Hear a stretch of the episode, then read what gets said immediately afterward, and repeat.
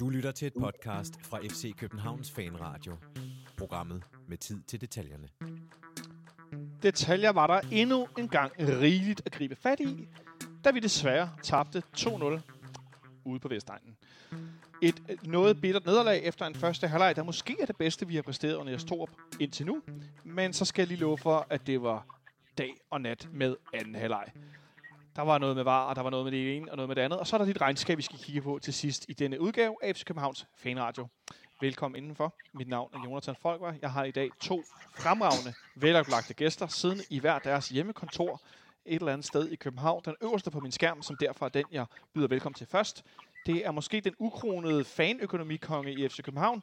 Mand med det rødeste skæg, jeg har set under corona på en hånd, øh, online-linje. Michael Milhøj, velkommen til. Jo tak, så en præsentation. Nu, jeg har prøvet at opdele lidt det der med at præsentere, fordi jeg synes at I skal have mere credit, end I måske får, i hvert fald når vi optager, for det er jer gæster, om I er øh, det, vi kalder eksterne gæster, altså medfans, der ikke er fast med, eller om en, det er en intern gæst, så øh, fortjener I mere credit, og det kan I i hvert fald starte med at få ud af min præsentation.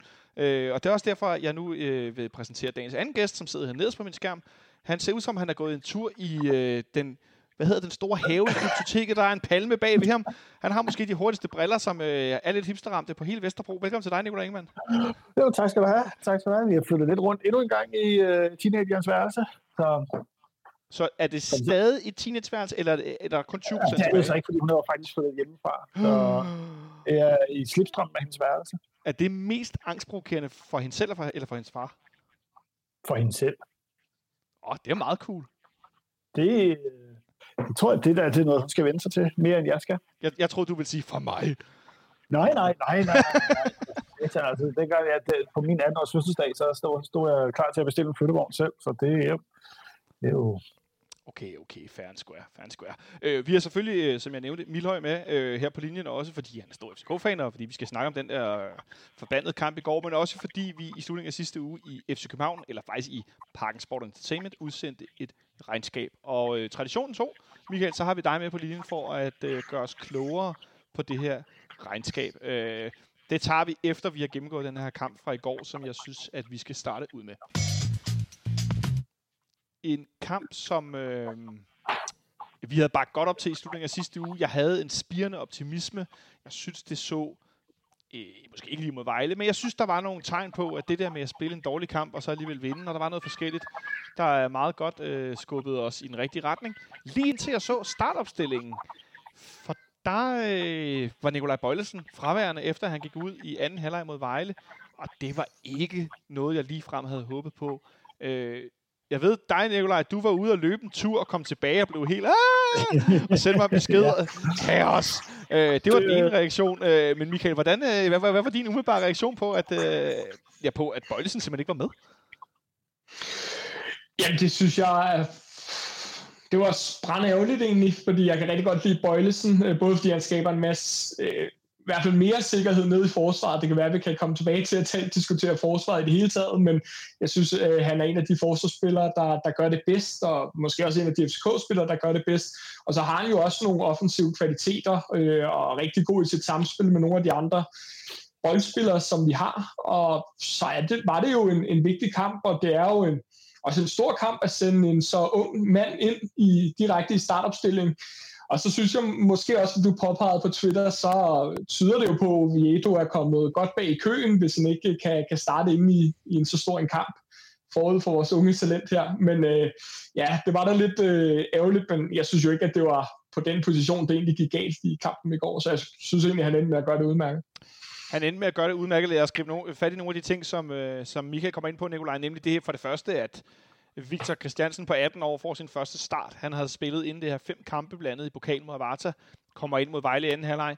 Han starter simpelthen inden foran Oviedo, som han også blev skiftet ind før øh, her den anden dag. Øh, Oviedo må vel ligne en, der er færdig i FC København, eller hvad?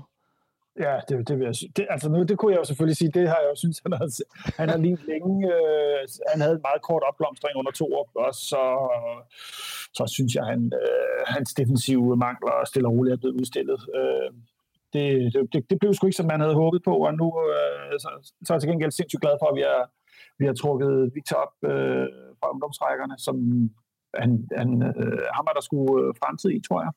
Mm. Og det, det gør mig sgu glad, men øh, omstændigheden i går, der var det nok, der var det jo ikke øh, det, det optimale. Altså, det var jo nok, øh, men nu har han prøvet det. Han skal jo starte en gang. Øh, det skal man. Jeg skal lige indskyde, vi ved jo ikke, om Oviedo er småskadet, og derfor er med på bænken, kan blive skiftet ind, men ikke kan starte. Det aner vi jo ikke, så når vi taler... Nej, det ved selvfølgelig ikke, men... men... Mere for at sige, når jeg, når jeg, når jeg gætter på, at, at det er et billede på Oviedo, nok er færdig i FC København, så er det selvfølgelig med, med den mulighed, at han egentlig ikke var klar til at starte ind, men så tænker jeg, at det ville man måske have givet udtryk for. Øh, fordi det er noget af et signal at sende. Også med tanke på Pierre Bengtsson, som nu ligner en, der simpelthen er færdig med at spille på sit lejehold i Vejle, efter han fik sagt, at han ikke ville spille mod, mod, mod FC København her i, i, i midtugen i sidste uge. Øh, og nu, det, det var jo synligt hverken clearet med Vejle eller, eller FC København, så det er noget interessant noget med de her venstrebaks. Er Nikolaj? Jamen, der vil jeg lige sige, at der undrer det mig faktisk, at øh, som vi har for vane i stort set alle andre lejeaftaler, at vi ikke lige havde fået indfattet den der lille klausul om, at man spiller ikke mod sin tidligere klub. Ja, det er sandt. Det undrer, det, det undrer mig, øh, at den ikke lige er klappet af, fordi det, det er sgu næsten sådan en standard passus, men øh, det ja. var det ikke. Det var og så det ikke. opstod der den her åndssvage situation, som øh, ja, ja, det koster ham måske det EM endda. Ja, det, det, det skulle, jeg skulle sige, det er næsten noget, vi skal tale om en anden dag, også hvis det bliver med at være sådan. Ja, ja. det er altså en bizarre sag med alle de her vensterbacks. Så nu er jeg faktisk blevet til, tænk hvis jeg var i klubben, så var det fire vensterbacks, der kunne, der kunne spille. Øh, en anden en, som blev skiftet ud i forhold til startopstilling mod Vejle, Michael, det var Per Biel, som øh, blev øh, rykket ud på bænken, og så kom Mohamed Darami ind efter øh, i hvert fald et stærkt indhop mod Vejle til sidst i kampen. Øh, hvilke forhåbninger gjorde du der frem til kampstart, da du fandt ud af, at Mohamed Darami startede ind? Jamen, jeg synes jo, at Darami har nogle ret gode øh, spidskompetencer, ikke mindst i hans øh, drev med bolden og de driblinger, han kan lave, så jeg synes egentlig, at det gav, gav rigtig god mening at sætte øh, Darami ind. Også, øh, du kan sige, belønne ham for at have haft det gode øh, indhop. Det, der jo selvfølgelig, synes jeg, var sådan lidt øh, udfordring, det er jo, at Darami tidligere har haft det svært i de her store kampe, måske kvæg sin, sin unge alder. Øh, men også der synes jeg egentlig, at han, han klarede det udmærket, og jo faktisk havde et, var jo med til at skabe nogle af de farlige situationer, vi trods alt havde i første halvleg. Ja, fordi lad os bare tage ind i dem. Øh, en første halvleg, du nævner, hvor at vi jo sidder øh, ret tungt på spillet i det meste af første halvleg. Eller ikke tungt, men vi har i hvert fald overtaget. Det er os, der har bolden mest. Det er os, der øh, angriber mest. Øh, det er os, der spiller bolden rundt mest. Øh, Brøndby har nogle enkelte gange med nogle, nogle kontraangreb, men det er meget få øh, i virkeligheden berøringer. Det er meget få afleveringer, de har øh, i det hele taget, men også på vores banehalvdel. Øh, var det overraskende for dig, Michael, at det var så øh, sort-hvidt i første halvleg? Nej, det, det synes jeg egentlig ikke. Øh, det, der måske er problemet for FCK, det er jo, at vi har kun en god halvleg i os, og det er lidt tilfældigt, om det er første eller anden halvleg, og i går var det jo så nok i første halvleg. Og med et Brøndby-hold, der jo hellere vil spille på omstillinger og prøve at, ligesom at, at, at få løbet bolden op og sende bolden op i frimærket, jamen så gav det måske også god mening for Brøndby at give initiativet til os, og vi har jo ikke noget imod at have bolden, og jeg synes jo at vi lykkedes rigtig, rigtig godt med det, især en type som Rasmus Valdbag i, i, i Hopla. Nu blev din mikrofon lige helt underlig, Michael. Jeg ved ikke lige, hvad der skete. Jeg, jeg tror, din Bluetooth hoppede af. Ja, jeg tror også, din Bluetooth forsvandt. Nå. Og nu er den tilbage. Jeg prøver lige at, Ja, jeg prøver lige at hoppe af det her Bluetooth. Er det bedre? Nå, men så spørger Nikolaj om noget imens, så tager vi bare videre. Det, ja, ja. det er skide godt for lytterne. Ja. Øh, Nikolaj, men, men altså, Michael er jo, er jo fint inde på det her med, at vi sad øh, på det. Hvilke spillere... Ja, det synes jeg, altså, det, det, jeg var sgu lidt overrasket over, hvor, hvor, hvor godt vi kommer ud. Øh, og vi burde vel allerede have gjort det til 1-0 efter et kvarter spil. Øh, men, men det, det er jo kampbilledet resten af kampen også. Øh, men, men jeg synes, jeg synes, vi sidder fuldstændig på dem de første 25-30 minutter, øh, inden de ligesom øh, begynder bare at, at få bare lidt et ben til jorden derude, og det, det overraskede mig sgu. Ja. Hvilke spillere synes du uh, gjort sig mest gældende i den her periode uh, i forhold til at holde det her uh, tryk og skabe de uh, trods alt få chancer afslutninger, vi havde? Ja, altså det, det er jo, hvad skal man sige, vores, øh, vores fire forreste, som øh, Falderami, Fischer og så selvfølgelig Vind. Øh, jeg, jeg synes, den der måde, hvorpå vi nærmest spiller med sådan en 3-1 øh, to øh, i perioder, øh, når vi har bolden op foran øh, Brøndby's felt. Det, den, øh, det, det, skulle, det, det skulle sgu rigtig lækkert øh, at se på den måde. Øh, specielt øh, faldt også ligesom surbolden til sig og fordeler spillet. Øh, og de, altså jeg må skulle sige, den der offensiv, den, den, den er simpelthen så lovende, men, øh, men den er jo ikke godkendt, fordi den scorer jo faktisk nærmest ikke nogen mål. Øh, så det, altså ikke i den her kamp i hvert fald, men, øh, men øh, ja, det var så meget lige ved at næsten, ikke? Øh, specielt der Darami efter, øh, hvad er det, 10 minutter, ikke? Der er lige ved at ved bolden over svæve, som får lige ved op på overlæggeren. Ja, det, der sker lige nu, er, at Nicolaj han næsten river sit hår ud af hovedet. Det kan I selvfølgelig ikke ja. se. Det, det kan mig Michael se. Nej. Øh, men, men, men der er nogle sindssyge øh, aktioner i, i, i nogle områder af spillet, øh, der er så små, øh, hvor, hvor øh, altså alle vores små væver spiller bare lige hele tiden for at vende rundt om sig selv og lige aflevere. Øh, det, øh, det er helt vildt. Det er jo ja. fedt at sidde og se på, men, men når der så ikke bliver nogen mål, så bliver det jo også lidt langhåret, apropos. En anke, Michael, som, som jeg hørte øh, og læste flere steder i går, var, at, som Nicolai er inde på, vi får lagt stor pres. Vi får skabt nogle afslutninger, ikke så mange, slet ikke tæt på mål. Måske blandt andet fordi, at den centerangriber, vi har, det er Jonas Vind, og han er bedst til at søge ned i banen. Så når vi kun spiller med én center, og han søger ned i banen, så er der ikke rigtig nogen derinde. Så skal der ramme helt derind i den her situation, som Nikolaj nævner, eller vi så Fischer skal helt derind. Og det vil begge to også spillere, som egentlig gør sig bedst lidt længere væk fra mål, eller hvad tænker du? Altså, jeg synes jo, at det største problem, det er helt klart kvaliteten i vores afslutninger, og hvorvidt at vi rent faktisk får afsluttet. Altså, jeg synes noget af det, der er rigtig godt under IS 2 op kontra Ståle Solbank, det er, at vi spiller mere frit og rent faktisk øh, også giver vores gode boldspillere mulighed for at spille bold. Men jeg til føler jeg, at vi måske, især når vi kommer tæt på mål, begynder at spille altså, øh, lidt, lidt for meget bold, hvor man måske nogle gange skulle tage øh, chancen og, og skyde på mål. Øh, jeg tror ikke helt, jeg køber ideen om, at Rami eller Fischer ikke skulle være gode tæt på mål. Altså begge to fungerer jo og har jo spillet en form for angriber tidligere, måske godt nok ude som sådan nogle kantangriber, så de burde jo også være relativt øh, øh, træfsikre foran mål, men vi har en Fischer, der jo helt klart er gået ned i kadencer, og jeg vil næsten sige, at han i perioder jo er hæmmende for vores spil. Øh, Darami med lidt mere held, altså vi har jo set ham være, være god i en afsluttende rolle før, det gjorde han jo blandt andet med sit øh, indhop. Så jeg tror, hvis vi måske nogle gange vil lade være med at spille bolden helt tæt ind under mål, som jeg nogle gange føler, vi, vi prøver på at rent faktisk få, få skudt i stedet, jamen så, så kunne vi måske også gå nogle flere af de her mål, for nogle gange bliver det altså lidt for småt, synes jeg. Det bliver nemlig lidt for småt, Nicolaj. Det er også noget, du har pointeret både her og øh, i fanradioen og andre steder. Det bliver noget... Øh, det er jo næsten lidt hyggeligt og lidt nostalgisk. Det bliver noget nipseri for at nævne en, øh, en, en statistikside, som jeg selvfølgelig altid åbner nipserstat.dk, når vi, når vi optager fanradio. Den står så også åben her. Og det er sjovt, ikke? Nipsestat.dk. Har du ikke et bogmærke, så lav et bogmærke. Anderledes kan jeg ikke sige det. Øh, men det bliver noget nipseri. Øh, mangler der i virkeligheden, nævner jeg på vores midtbane, at der er nogen, med, der kan trykke til bolden ud for, sådan for alvor, som gør, at et hold som Brøndby går vil komme lidt længere frem? Fordi det virker som, de godt ved, vi kommer ikke til at afslutte for distancen. Altså lige med, lige med Brøndby, så, så, så det tror jeg sgu et dårligt eksempel på den måde, som de spiller fodbold i øjeblikket, fordi de er jo ikke interesserede i at komme frem på den måde. Øhm, så, så det er jo også en lidt en speciel kamp i går. Øh, som, ja, altså vi har, tit, vi har tit i andre kampe øh, mod Brøndby snakket om, at den kamp bliver spillet på deres præmisser, og når det så bliver det sådan noget kluderbold.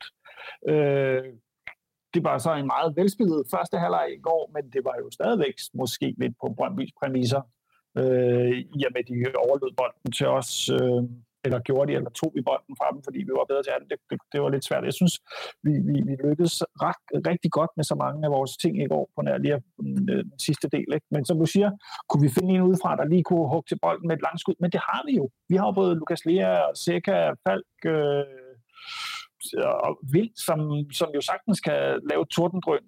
Så, så det, jeg køber det ikke rigtigt. Jeg synes måske bare, at vi skal til at afslutte lidt mere. Jeg ja, tror simpelthen... Øh, altså, jeg, jeg siger jo tit det der med, at vi nipser for meget. Øh, øh, for nogle år tilbage under Ståle kaldte jeg det, det alting blev ud i sandet ud, og, og så var sådan et område omkring feltet, jeg nærmest så døbt til sandkassen, fordi der løb alle angreb ud, øh, så blev der aldrig til mere. Nu synes jeg, at vi får vi bare taber bolden i stedet for øh, i en smart aktion. Øh, I stedet for bare, jeg skal bare sige, hug på kassen, ikke? Ja, øh, jeg, tænkte i hvert fald over det i går, at der var nogle situationer, hvor jeg godt kunne have tænkt mig, at det var PBL, der havde bolden 3-4 meter uden for feltet, fordi det havde været oplagt, at så skulle Brøndby frem, fordi de ved godt, at han ville kunne sparke. Han er i hvert fald Ja, det mest skulle han oplagte. spille? Hvem skulle han spille sig i stedet for? Ja, det, det, synes, det, kan vi, det kan vi komme til lidt senere. Øh, jeg, vil, jeg vil hellere lige nævne de øh, par situationer, der var i første halvleg, Michael. Vi har Mohamed Darame, som får noget, der ikke en friløber, men en sprintduel mod Brøndbys mål. Kommer ikke helt igennem. Men no, nogen, der havde til gengæld en stor chance, der kom igennem, det var Brøndby, som lidt ud af det blå får lavet en af de her bolderobringer. Lindstrøm bliver sat op, noget jeg havde virkelig frygtet. Jeg var helt ude på kanten af sofaen, da det skete. Og så kom, for Michael Ure simpelthen oversprintet Sanka. Da jeg så det først, så tænkte jeg, ej, han ved ikke, han kommer, men han kan simpelthen ikke følge med. Nej, nej øh, overhovedet ikke. Og det var jo en af de situationer, som Brøndby gerne vil have. Altså, det var jo helt tilfældigt, at, så vidt jeg husker, bliver den nærmest taklet op øh, i det her kontraangreb. Men det er jo noget, det Brøndby er enormt gode til, og det er jo en situation, de gerne vil være i. Og øh, for Brøndby var det jo en kæmpe chance, og vi skal jo nok være glade for, at Michael Ure, han afsluttede så dårligt, som han gjorde. Fordi ellers så kunne vi jo sagtens have været kommet bagud, og det havde jo været klassisk øh, FCK her under Torup, at så kunne vi have spillet fint, men vi kommer bagud alligevel.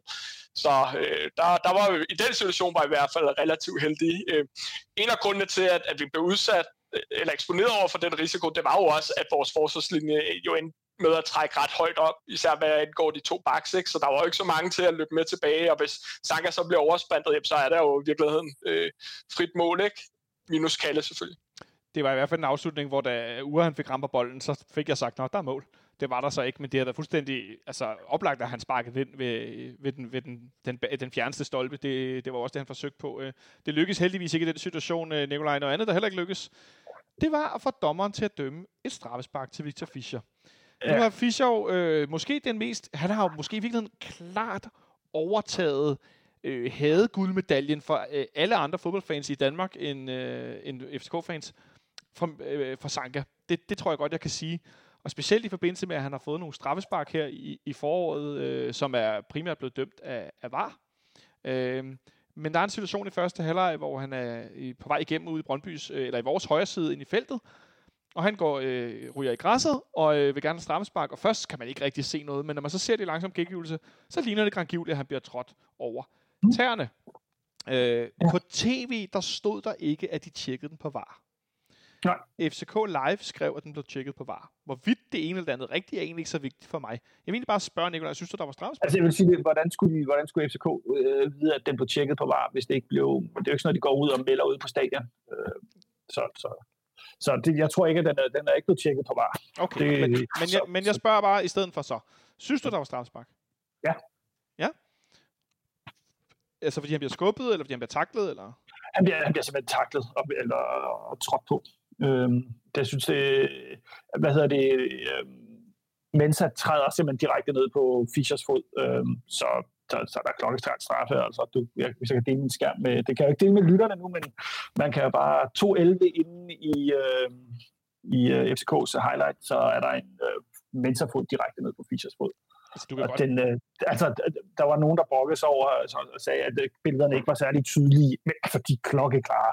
Altså, det, det, det, det, altså, og, det, og samtidig, så, så altså, nej, det, det, det, det er faktisk vildt nok, at det ikke bliver dømt, ikke? fordi øh, Kielet, han afværger med det samme, at der skulle være noget, og han står, altså lige, han står lige bagved. Så det, øh, om det er var, der bare tænker, at okay, den er der ikke, fordi øh, Kielet er så klar. Øh, det ved jeg ikke. Det, det er i hvert fald sokker dårligt dømt. Ja. Øh, det, det, det, det er vildt, at jeg kan sidde på en YouTube-klip og se, at der er klokkeklart straffe, og så sidder de øh, ude i varvognen og lægger syvkabal i stedet for. Men øh, det er vi jo ved at vende os til.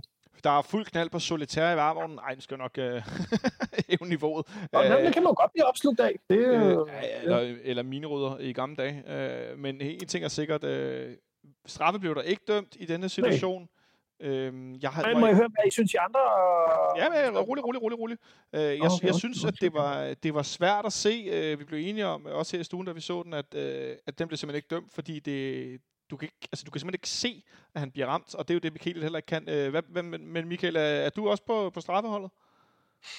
Det kunne i hvert fald godt have blevet dømt. Øh, jeg, jeg tror måske, jeg er lidt mere midt imellem, om der var straf eller ej i virkeligheden. Altså, jeg synes, Det det, er en af dem, der er sådan lidt på, på, på vippen. Øh, jeg, ja, så det er faktisk ikke en af dem, jeg har en klar holdning til. Jeg tror måske også, øh, at min irritation over i går, det starter et helt andet sted end ved, ved VAR. Øh, så det er faktisk ikke en episode, jeg har tænkt så meget over, men, men jeg kan huske, at det blev vist, at jeg ikke var så ophidset, selvom at man, jeg er enig med Nikolaj, man kan godt se i de der langsomme gengivelser, han bliver trådt på. Så hvis det var blevet døbt, så havde det nok været rigtigt nok.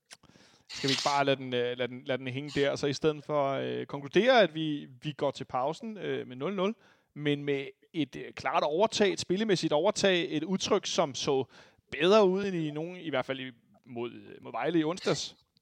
Meget mere koncentreret, meget mere øh, sikkert, og det er på trods af, som vi var inde på i indledningen, at 18-årige Victor Christiansen fik sin første start for FC København i en Superliga-kamp på udebane i Derby. Jeg, jeg kom sådan til at tænke, det skulle nok meget godt, at der ikke er nogen tilskuer for hans skyld. Så kan han blive dirigeret godt af de andre, hvilket han også gjorde, det kunne man høre. Øhm, men øh, så kommer vi ud til anden halvleg, Nikolaj, og så skal jeg ellers love for, at kampbilledet det faktisk ændrer sig stort set fra start af. Fuldstændig, ja. Øh, det, jeg ved ikke, om vi sidder fast i, øh, i mentalt i et eller andet, men, men, men vi bliver jo fuldstændig overrumplet øh, fra start af. Det er som om, at øh, vi ikke lige får sat de første øh, to minutter rigtigt øh, på banen, og så vi bare, hænger vi bare, altså bare bagefter de næste 10 minutter, før vi ligesom øh, bare begynder at få kæmpet os ind i kampen igen. Men, men øh, der er det jo næsten for sent. Ikke? Øh, det, det, øh, altså jeg, jeg synes ret tydeligt, at øh, anden halvleg, at øh, vi... Øh, at vi, vi virker sgu ikke klar. Jeg, jeg ved sgu ikke helt, hvad, det er, hvad, man skal, hvad man ellers skal sige, en virker ikke klar. Øhm, men, øh, men, men der hvad har Brøndby to store chancer, ikke? Øhm, øh, inden de scorer. Øh. Nej, en ting er, at vi ikke virker helt klar, Michael, men noget andet er også, at, øh, at Brøndby i, i, anden halv, øh, øh, i starten af anden halvleg øh, laver et, øh, en dobbeltudskiftning. Og den var faktisk lidt overraskende for mig fordi de, øh, de ender med at skifte to mand ud på samme tid. Efter 59 minutter, der tager de øh, Michael Ure ud, hvilket kom bag på mig, men endnu mere øh, overraskende for mig var det, at de tog Frandrup ud, som jo er en af deres klare nøglespillere, som den her, det her defensive anker centralt på deres midtbane, som er en spiller, som de med gode grunde, synes jeg, øh, ude på Vestegn har lovpriset en del. Han er ikke så gammel, 19-20 år, men han gør det øh, temmelig godt. Øh, det går han også i går. Men så går han ud ret tidligt inden her, det kom sgu noget bag på mig. Øh, og ind kommer der to sådan mere øh, centrale midtbanespillere, hvor at Ure jo er, er centerangriber, og tænker, okay, nu går de tilbage og forsvarer, det er alligevel lidt mærkeligt. Men det tog virkelig øh, noget af brøden af vores, øh, af vores offensive spil. Jamen, jeg synes, der var to ting i det. Øh, for det første tror jeg ikke, jeg er helt enig i, at, at Frandrup spillede så godt i går. Jeg synes faktisk, det var et af hans dårligere kampe, og han mistede bolden en del gange for Brøndby i første halvleg, øh, som, hvor vi fik nogle muligheder, som så løb ud den der berømte sandkasse, Nikolaj han talte om. Og så var der jo nok også et element af, at øh, Brøndby gerne ville overtage spillet noget, noget mere, ikke? Og øh, det var jo noget, de, de helt klart gik ind i anden halvleg med den ambitioner om at tage mere spillet øh, fra os, og det, det lykkedes de jo med, øh, samtidig med, at vi virkede jo på en eller anden måde ukoncentreret, og jeg synes jo egentlig, du sagde det meget godt, øh, Jonathan, i, i tweet, ikke? at nu lad os se, om vi kan spille to gode halvleje, og jamen det, det kan vi stadigvæk ikke. Øh, og det er jo noget af det, jeg savner ved nogle af de gode gamle FCK-hold, det er, at man er bare god hele kampen igennem. Øh, måske endda især til sidst, ikke? Øhm, uden at endda være kommet bagud i starten. Så, og det synes jeg stadigvæk er et af de største problemer øh, også her under Thor. Det kunne være stærkt med lidt koncentration. Øh, så det var jo en øh, første halvleg, der var meget øh, præg af, at FC København pressede op i, højre, i, i vores højre side, så Brøndby skulle have den over til deres højre side, hvor Mensa han er en af deres øh, spillere, der øh, spiller meget bolden ud af forsvarskæden. Der vil vi gerne have den derover til ham og Hermansson, og modsat så pressede Brøndby over mod vores venstre side, fordi de gerne vil have bolden over på Victor Christiansen, øh, hvilket jo giver meget god mening. Pressen over på den unge, urutinerede bak, det, det forstår man jo godt. Den tror jeg også, jeg har trykket på den knap lige, øh, så snart jeg står startopstillingen.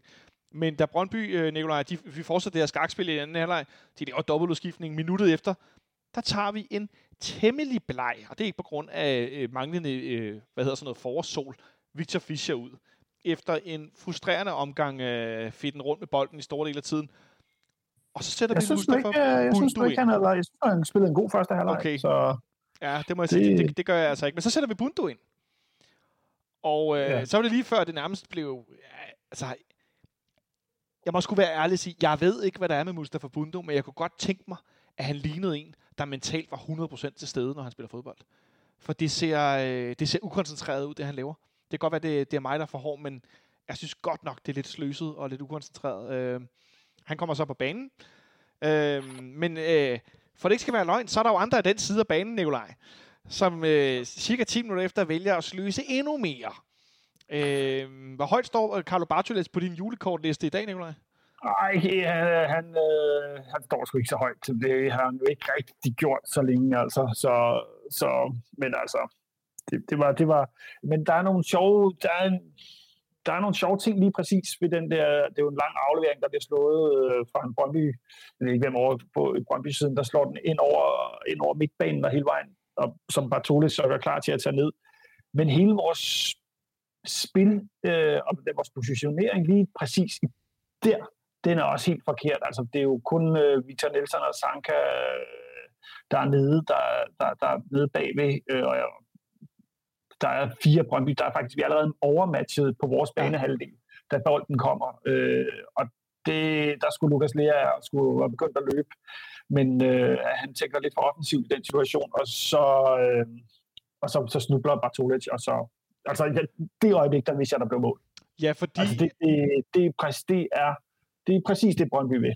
Fordi det der, er, der sker med det, det, det, det Brøndby gerne vil Europa, og så sker der også det, at så løber de frem mod, mod, mod Sanka og Victor Nielsen, og de kan ikke rigtig gå frem. Jeg så nogen øh, på Twitter beklage sig over, at man bakkede for meget, men de var i undertal. Går du frem, så bliver du spillet udenom, ikke? Jo, altså det er jo, øh, det er, øh, Hitlund laver det, det rigtige løb på ydersiden af Sanka, ikke? Øh, så der, der er jo ikke nogen til at, der er ikke nogen, der løber, løber hurtigt nok tilbage der, ikke?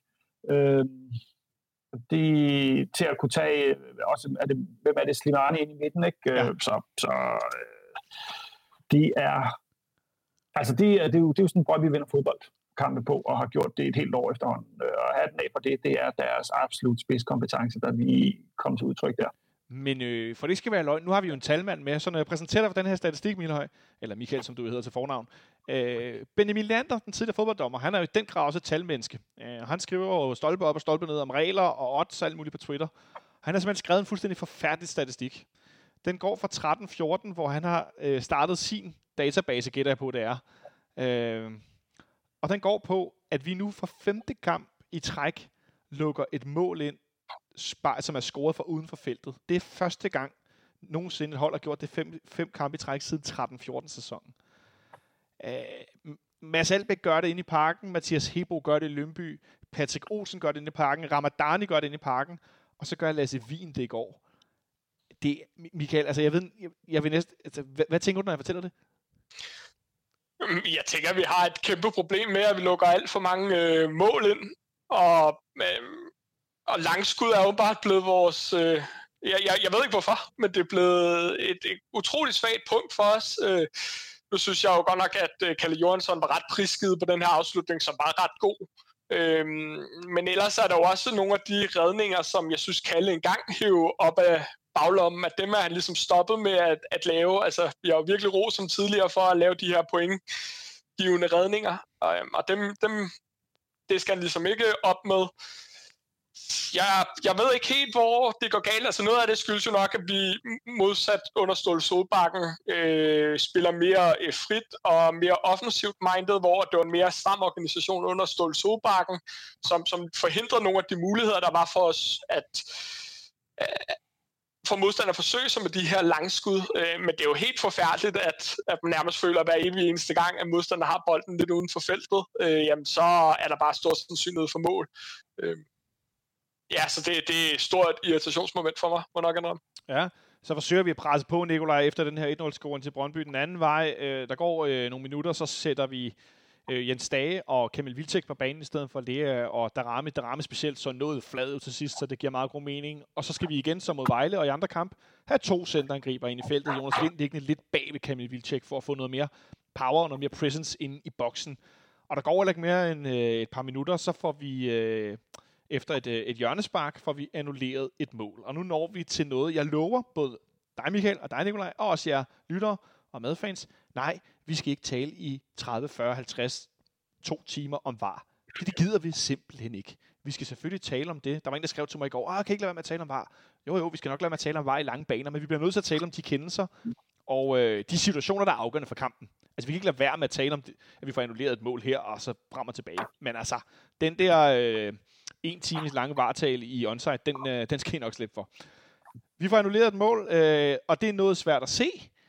Vi når frem til noget i stil med, at, som jeg også kunne høre, Benjamin Lander, han har lavet en meget fin lille øh, var-gennemgang af runden på Mediano, at øh, det handler om, skal jeg se, om jeg kan sige det rigtigt, at hvis du, hætter, hvis du som forsvarende spiller får hættet bolden ned på din egen hånd, og den er ikke, ikke er i en forsætlig situation, så tæller det ikke. Var det rigtigt sagt?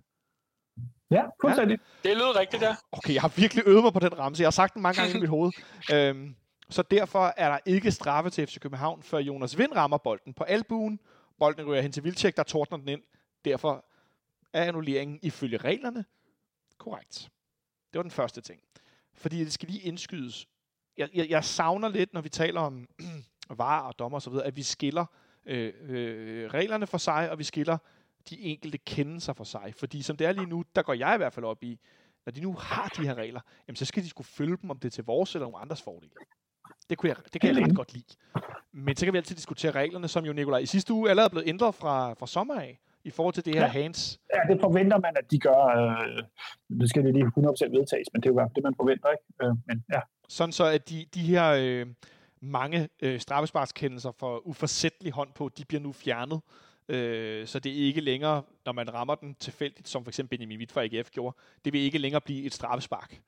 Øh, så skal den være kroppen, så skal armen være en helt unaturlig position over hovedet eller et eller andet, øh, og så kan det give straffe. Øh, her er de jo inden for en kroppen og ja. ja, ja, ja. Øh, så det er sådan noget, vi er ude i. Så Vilceks mål bliver annulleret. Jeg har nået ellers lige at hoppe og danse på stuegulvet. Ja, det jeg. Ja, Nikolaj, kom med.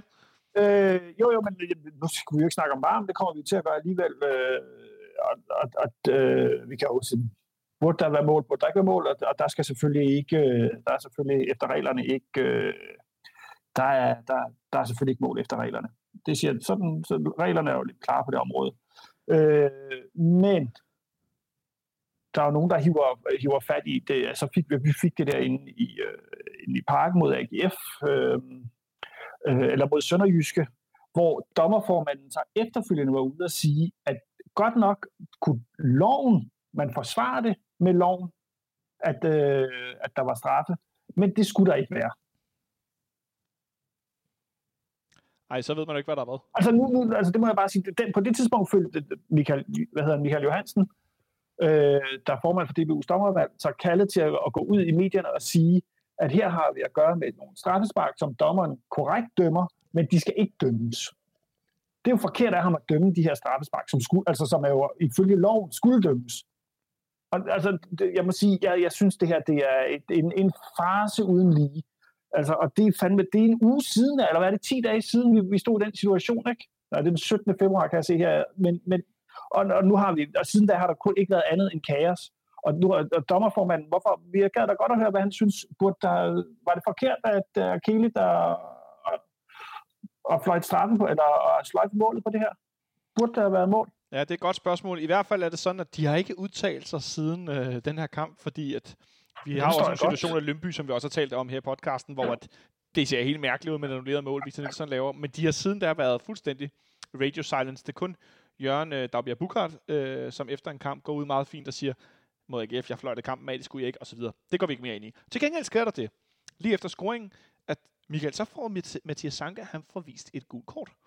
Hvilket jo for det første ja. er rigtig irriterende, for det betyder, at han har karantæne på søndag mod FC Midtjylland ind i parken. Efterfølgende, så fortæller Sanka efter kampen, så han bliver spurgt, hvorfor fik du gult kort? Og det har han simpelthen fået, og der florerer en del billeder rundt omkring, øh, det har han fået for at gå hen og stå inde på banen og kigge ud på varskærmen, som øh, Jakob Kielet ude at kigge på. FC København har nu, øh, hvad hedder det, appelleret det her, den advarsel. Og det har, har de blandt andet, fordi at dommeren og fjerdommeren fortæller, øh, at han kiggede på skærmen, og det må man ikke. Men fodboldloven skulle åbenbart ikke handle om, at man kigger på skærmen eller ej. Man må bare ikke gå ind i det her review-område, der er rundt om skærmen.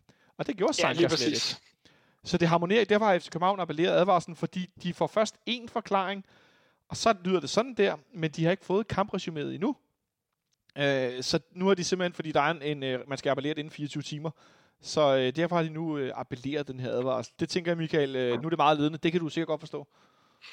Øh, ja, sagtens. Øh, og jeg synes egentlig også, det er godt at, at teste reglerne i forhold til, hvad man som fodboldspiller må eller ikke må. Altså, øh, ånden i, i loven giver jo god mening, at dommeren skal have lov til at stå i fred og kigge på den her skærm. Øh, fordi vi ikke skal have de her situationer, hvor dommeren bliver påvirket. Han skal være i fred. Ja. Men at man som spiller øh, ikke må stå på græsplænen og kigge hen mod øh, dommeren, det, det fatter jeg simpelthen overhovedet ikke noget som helst af. Så jeg kan kun have den forventning, at den her, det her gule kort det bliver taget tilbage, fordi øh, jeg kan ikke se, hvad Sanka skulle have, have gjort galt. Og jeg synes, det, det, det er helt rigtigt af FC København, at de udfordrer den her, det her gule kort.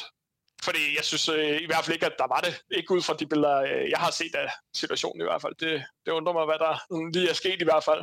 Nej, jeg, jeg, jeg tænker også, hvis nu det havde været sådan en fortolkning, der gik på et skøn, at hvis spilleren går for tæt på sidelinjen, hvor den her varskærm står, og han ikke er inde i området, men altså, man kan godt sige, at Sanka går ret langt hen og kigger. Hvis der er stået sådan noget med, at du skal holde dig væk fra området agtigt, som vil være det her skøn, hvor man kan skændes om, hvad der er rigtigt og forkert ud fra det skøn. Men så har der dog været en gummiparagraf, som DBU og dommerne kunne lægge sig ind under. Ja.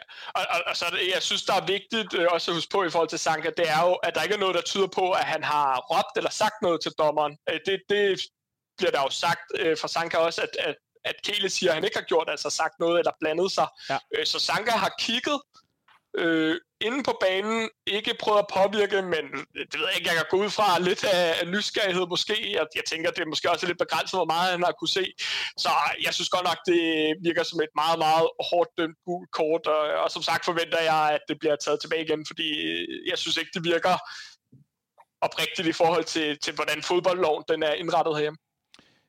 Øh, det var selvfølgelig ærgerligt, at vi får annulleret det her, øh, det her mål, fordi det, jeg sad med sådan en følelse, Nikolaj, okay, da vi scorede det, tænkte jeg, så, nu har vi ligesom mod Vejle, vi har fået etableret det der ishockey skråstrej håndboldpres, jeg ved ikke, hvad jeg skal kalde det, powerplay. Brøndby er presset helt tilbage, som de gerne vil, men der er ikke nogen kontrachancer i der er ikke noget. Vi, altså, vi, vi maser dem ned. For vi først udlignet med 10 minutter igen, så tænkte jeg bare, nu kommer vi bare tordnende afsted, og nu bliver det indlæg, og det bliver bare smadret på. Øh, det var det også lidt. Det blev, der kom ikke rigtig så meget ud af det, men så øh, har Brøndby en offensiv situation, øh, offensiv situation, og så tror jeg, en Stab pludselig han er med i sådan noget MMA eller UFC eller et eller andet. Ja, det, det, jeg, jeg synes jo nok, at, at, at vi har altså, vi har 20 øh, minutter med, med, med massivt spilovertag i den periode, og, og, og, før, før Brøndby scorer igen. Øh, hvor, hvor øh, hvor vi, hvor vi også burde have scoret. Ikke? Altså det, det, der er sådan et kampbillede, der minder meget om, øh, om første halvleg. Altså det er faktisk endnu mere massivt. Ja, det er mere massivt også, fordi øh, vi har to, to centerangriber ikke, inde på midten. Altså, så, øh, så det igen, vi, er, vi, har, øh, vi har chancerne, ikke? Øh, men øh, det, der mangler, de mangler at få sparket ind over det, det, er sgu, det er sgu ret vildt, at det ikke får proppet ind. Men altså, man også tage handen af på, altså, ingen tvivl om, at Brøndby har øh, i Maxø måske øh, den bedste øh, midtstopper i Superligaen, øh, og, og, og står sættende godt i deres forsvarsspil, øh, og i deres, øh, så, så de svære, de, de svære scorer imod, og det, øh, det, det, det så vi jo i går. Det så vi jo i går, fordi de fik sig selv scoret. Nu nævnte du Maxø, som scorer på det her straffespark, som Jens Dage laver noget klodset. Ja, det, det, det, det er fuldstændig. Det, det, det, det er sådan helt vanvittigt lavet, Michael. Han går ind med den der albu, øh, kigger lige på, øh, han kigger lige op på bolden, ja. kigger over på Maxø, og så løber, kigger han op på bolden, så løber han hen mod Maxø, så går han ind i duellen, bang! Kedet vil jeg lige sige, synes jeg faktisk er undskyldt, for han står faktisk i en vinkel, hvor han ikke kan se det. Øh, jeg har set det nogle gange, han kan faktisk ikke se det. Men, men det er jo det, som bare er til for, kan man sige. Altså, jeg synes jo, det er helt korrekt, at man får stoppet spillet, gå ud og set på det, og det er jo klokkeklart straffe. Altså, det synes jeg, man kunne se med det samme. Ah, men jeg bliver og så træt. i virkeligheden var det, jeg frygtede allermest, det var, om det blev vurderet så hårdt, at uh, Jens Dage, han ville få et direkte rødt kort. Altså, det... det nu, nu var det måske ikke lige så voldsomt, som, som man kunne have risikeret det var. Det måske også derfor, han slipper bare med det gule. Ikke? Men det var, det var det eneste, jeg var bange for, det var, om han ville få det her direkte røde kort for, for den aktion, fordi det er jo, det er jo i virkeligheden lidt groft, det han laver, ikke? Du kan det med mag, ikke? ja, ja, det er, jo mere, det er jo mere det der med, at, at, at det er så langt væk fra noget, og så, at der, der er ikke andre, og så bare bong, albu, jeg ved ikke, altså, det, jeg synes, det ser helt åndssvagt ud, det må jeg sige. Det, det er tors, torske dumt, når vi skal op og jagte et resultat, altså, øhm, øh, det, det er jo ikke noget, der, tænker jeg, får ham tættere på at øh, overtage øh, Leas nye startpladser, man går ind og laver noget, der er så er jo hammerende intelligent for at sige det mildt. Nej, det må man sige. Øh, minuttet efter skifter øh, Brøndby Kevin Mensa ud, sætter øh, Rosted ind for at få endnu mere øh, hovedstyrke og øh, forsvarsspil ind. Men alligevel, Nikolaj, så tæsker vi jo altså bolden ind i Brøndbys felt. Vi ligger virkelig, virkelig et tungt pres, som minder om det, vi tidligere kunne gøre med indlæg og med, med, med rundspil, og virkelig få lavet nogle diagonalafleveringer, så vi får lagt dem helt i bund, og øh, så får vi et frispark i venstre side. Bolden bliver lagt på tværs. Den kommer så øh, tilbage ind mod midten, øh, hvor der er lidt... Øh, jeg får lyst til at sige pingpong, uden at det skal minde om en gammel ven, Razak. Øh, og så øh, får Jens Dage øh, pumpet bolden ind efter et, en retur. Og så bliver den også tjekket på var, for det skal være løgn. Hvor Jonas Vind jo faktisk står i en straf for offside, men det bliver vurderet, at han ikke gør indflydelse på spillet, hvilket jeg har fuldstændig umuligt ved at se, at han ikke gør. Øh, ja, det, det, er, det, det er helt sort. det er helt sort. Den skal altså, annulleres. Den skulle annulleres.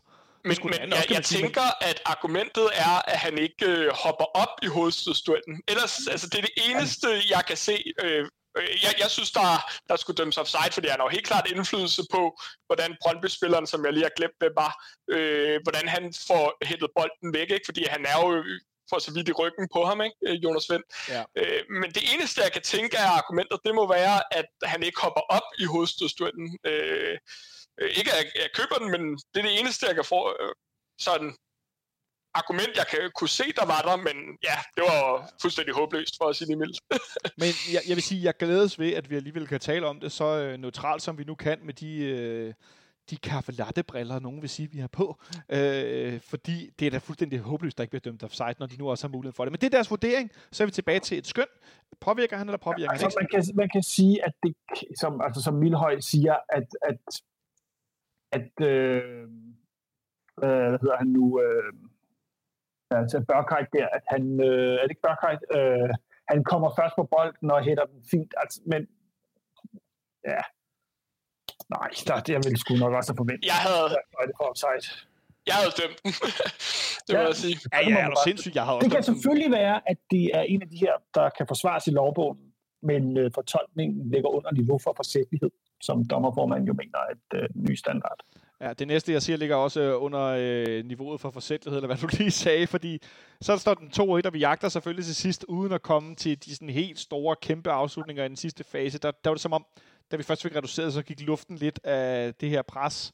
Det, det mest interessante, der sker til sidst, er, at øh, Bundo laver en noget grim takling og får et, øh, et gult kort, og så får Andreas Brugs et, et gult kort til allersidst, og så løber det ellers ud i sandet. Og så taber vi freaking 2-1 til øh, kontraholdet fra helvede i nord, var jeg lige vil sige. Ej, men for fanden, altså, var det for noget lort. Øh, det var jo ikke lige det, jeg hverken håbede eller øh, havde, havde gættet på. Øh, jeg havde da nok gættet på, at vi skulle lukke mål ind, men jeg havde da så sandelig ikke håbet på, at det var to af slagsen selv, ikke, når vi ikke kan finde ud af at score selv. Så nu står vi der med flytningerne lidt i postkassen igen, som vi også gjorde det lidt øh, inden, at Midtjylland og Brøndby smed point i midtrunden i, øh, i sidste uge. Øhm, så vi står lidt med, med, med, med et, et omvendt status quo. Øh, alle topholdene har fået øh, stort set det samme antal point i de sidste to runder. Der er nu to. Der er, nu, er, der er ikke så mange runder tilbage her af, hvad hedder det, af, af grundspillet hedder det vel faktisk i virkeligheden. Mm. Øhm, vi har 34 point, AGF har 36, efter de slog FC Midtjylland øh, på udebane i går. FC Midtjylland, der er gået noget i, i stå. Øh, de sidste to kampe i hvert fald mod Lønby og AGF. Øh, Midtjylland har 39, og så har Brøndby 41. Vi skal møde Midtjylland på søndag. Det skal vi nok lave noget optag til senere på ugen. Men Nikolaj, hvis du skulle lave sådan en delkonklusion her efter at have mødt øh, Vejle og Brøndby, hvad er sådan, dit umiddelbare, din umiddelbare konklusion? Øh, må vi tage AGF med også, fordi det er vel nærmest sådan, hvad der er blevet spillet på hen over en uge, ikke? Ja, det... De tre kampe. Øh, jeg, jeg, synes, øh, jeg, jeg ved godt, det er et upopulært øh, synspunkt, men jeg synes, pilen peger den rigtige vej øh, for rigtig meget af vores spil. Øh, og jeg synes også, der er noget, øh, som ikke fungerer så godt omkring vores forsvarsspil, men jeg synes, vi forsvarsmæssigt spiller vi i går en af vores bedste kampe i rigtig, rigtig lang tid. Øh, og så, altså, det, det som, øh, som Brøndby mestre til UG den her sæson, det, øh, det, øh, det scorer de så et enkelt mål på, og så at det der straffespark til sidst, hvor det, det hele er sådan, det er jo, det er jo, hvad det er, ikke?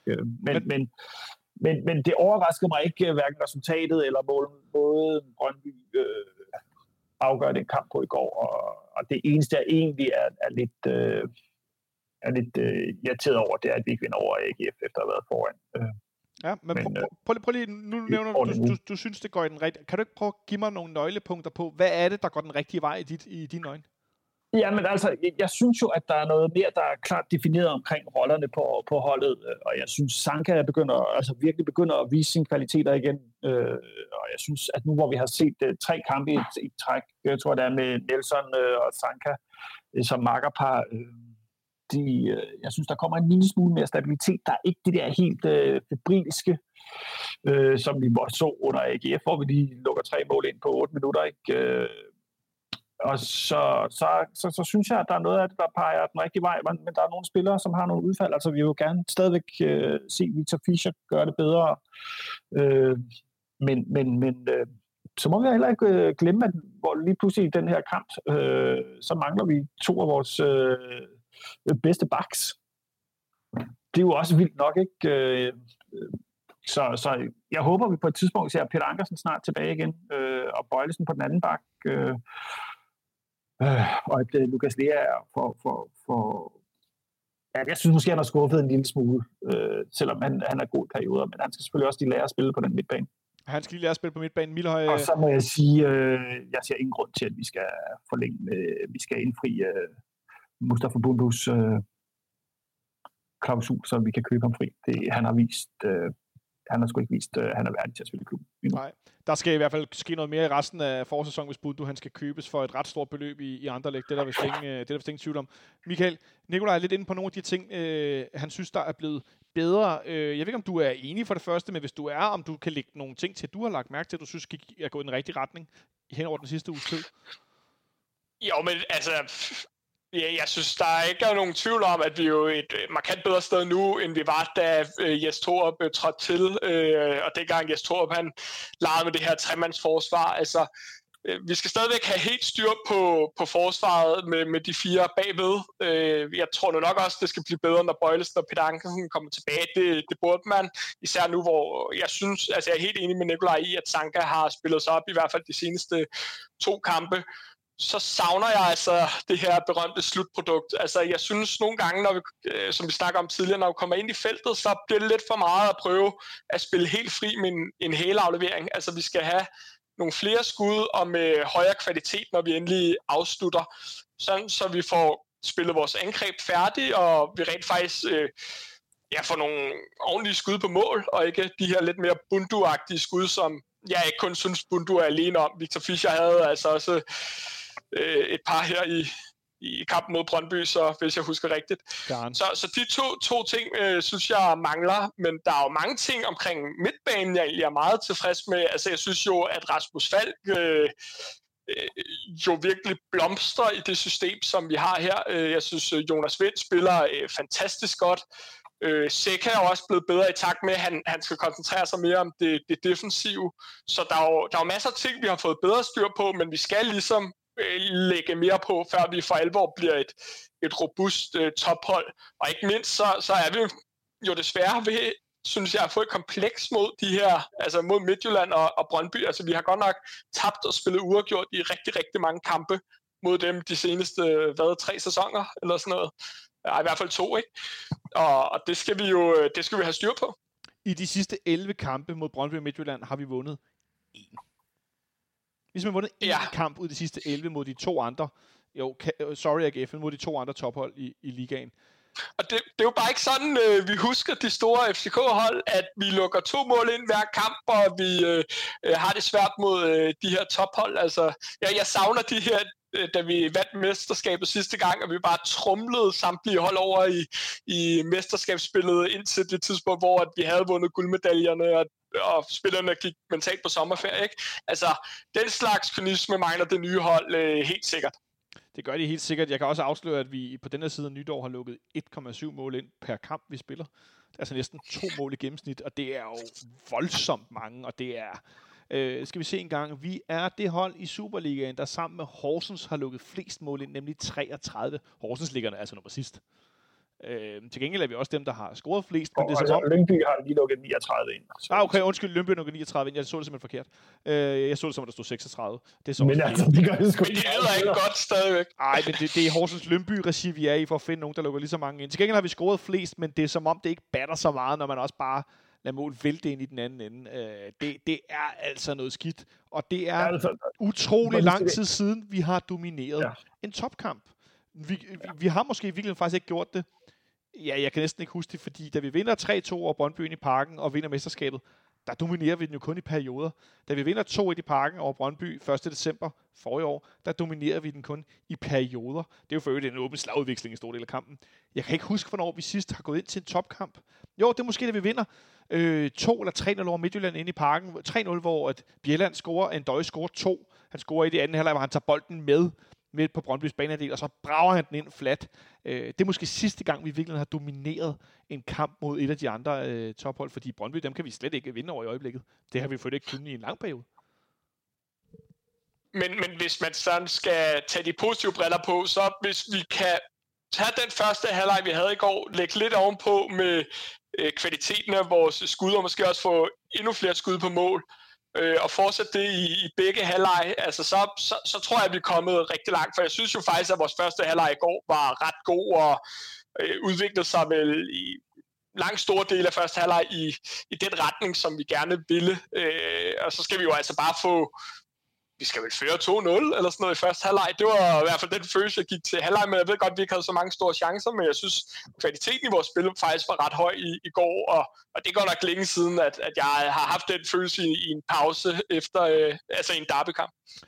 Det kan godt være, at jeg er meget påvirket af italiensk fodbold fra barnsben af, men jeg kunne godt tænke mig at se hvor en defensiv, der var lidt mere øh, stabil, lidt mere struktureret, og som, som nu, nu vi har lukket langskud ind i fem kampe i træk, måske var bedre øh, midtbanemæssigt til at forsvare foran forsvarskæden. Nå, lad det være nok om det der nok, nederlag skal komme. i går. Ja, jeg, Jeg tror tror nok, nok, nok også, det kommer et spørgsmål, om det er tidsnok til, at vi ikke ryger lidt ned i noget suppedags med noget europabold og nogle forskellige ting. Øh, det, ja, jeg må præcis, men det er derfor, jeg er så nervøs, som jeg er. Jeg mente næste uge. Det er derfor, jeg er så nervøs, som jeg er. Nå, øh, kan vi kåre en FC København Man of the Match øh, fra i går? Michael, du får lov at byde for. Øh, jamen for mig er det helt klart Rasmus Falk. Jeg synes, han var omdrejningspunktet for vores øh, offensiv, og han virkede som en, der var glad for at spille fodbold i går, og jeg synes, alt det farlige, der var optræk til, det kom fra Rasmus Falk, så jeg har svært ved at vælge en anden end ham. Ja, det var en ret sikker vinder. Nikolaj, øh, hvem har du? Ja, men jeg, jeg har sgu også Rasmus Falk. Det har jeg sgu. Samme årsager.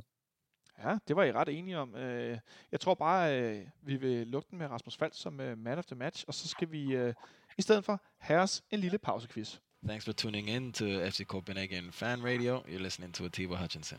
Fordi at, øh, der er der ikke noget bedre end en lille quiz til at få tankerne et andet sted hen, men vi bliver lidt i, øh, hvad skal vi kalde det, øh, den her suppedags fra i går.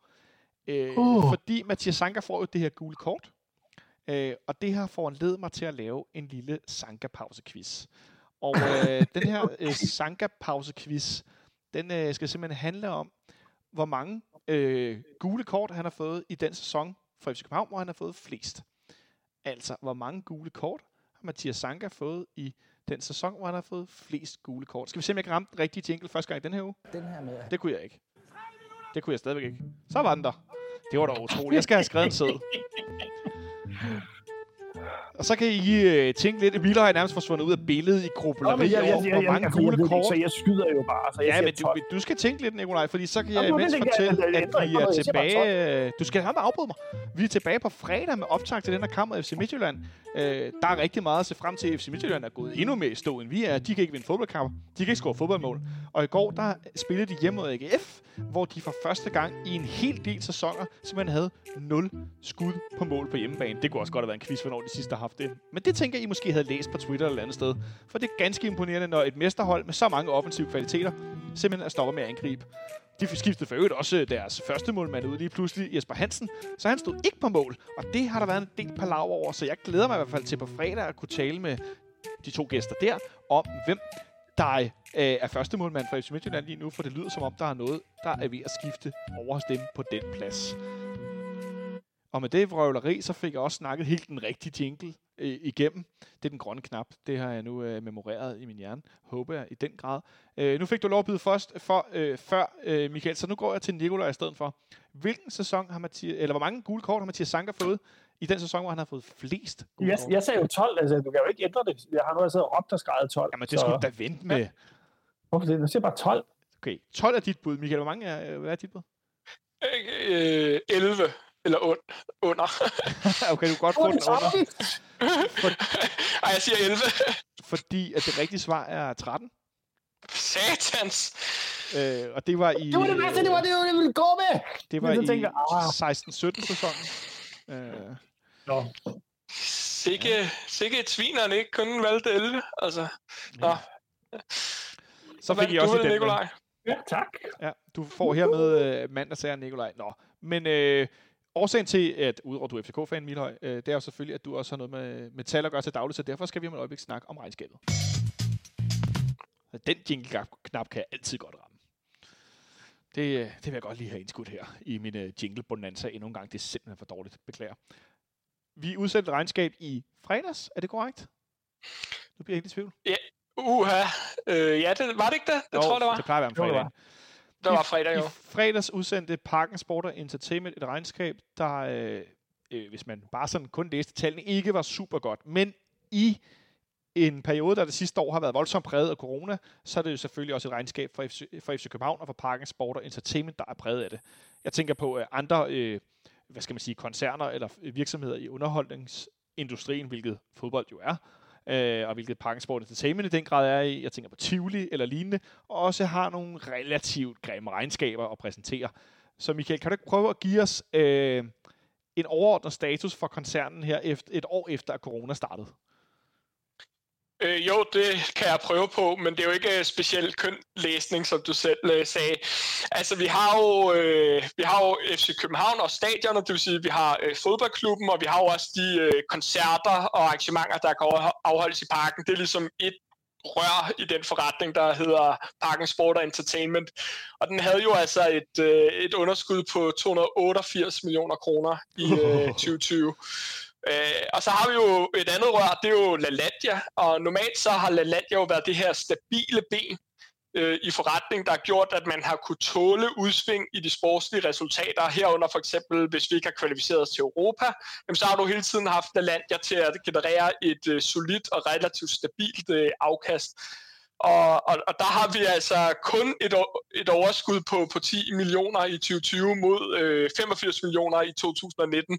Wow. Og den eneste grund til, at vi i realiteten har fået det her overskud, det er jo fordi, at at LaLandia ligesom øh, alle mulige andre virksomheder har fået nogle hjælpepakker for at holde sig oven vande. Ja. Så det eneste, der sådan rent faktisk har holdt sig øh, uændret, det jo har været vores kontorbygninger, der har genereret et øh, resultat på omkring de 50 millioner. Så der er ingen tvivl om, at forretningen øh, bløder, så længe at covid-19 medfører restriktioner, fordi det har jo tabt der en billetter, mindre merchandise, øh, færre præmieindtægter, fordi at vi ikke har kvalificeret os til Europa i den her sæson.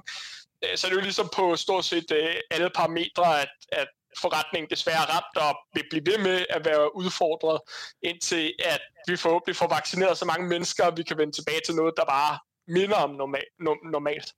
Nå, men øh, jeg går ned på den bodega, der er lukket, bryder ind og drikker mig ned her mandag aften. Kan jeg godt mærke ud fra det, du siger, Michael. Der er minus på mm. alle kontorer.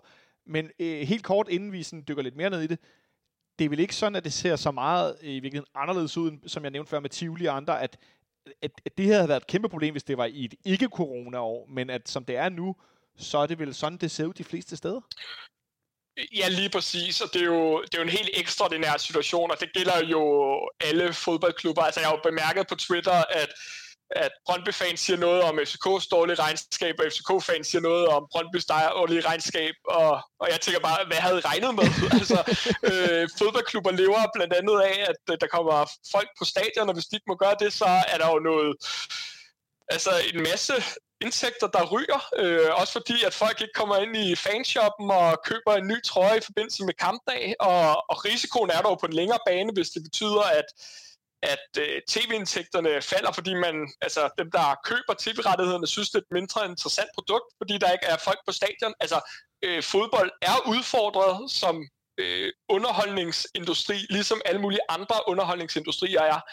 Øh, det men det, det er samme årsag til, hvorfor jeg ikke er så øh, bekymret, kan man sige, fordi du har jo en situation, hvor at du har fået de her hjælpepakker, øh, vi har en drøm om noget normalitet, fordi vi har fået de her vacciner, og så har der jo, øh, jo altså også været en mulighed for, at man har, altså, og det gælder øh, mange virksomheder i underholdningsindustrien, at, at få lavet nogle gode aftaler med sine bankforbindelser, ja. der gør, at, altså fordi at grundlæggende set har FCK jo været en, en ret sund forretning, øh, og det eneste, der er ændret ved det, det er jo noget midlertidigt i form af den her pandemi, og der er ikke nogen, der tror, går ud fra, at vi skal leve med de her restriktioner for, for altid. Altså nu har vi vaccinerne, eller også skal vi finde en måde at leve med det på.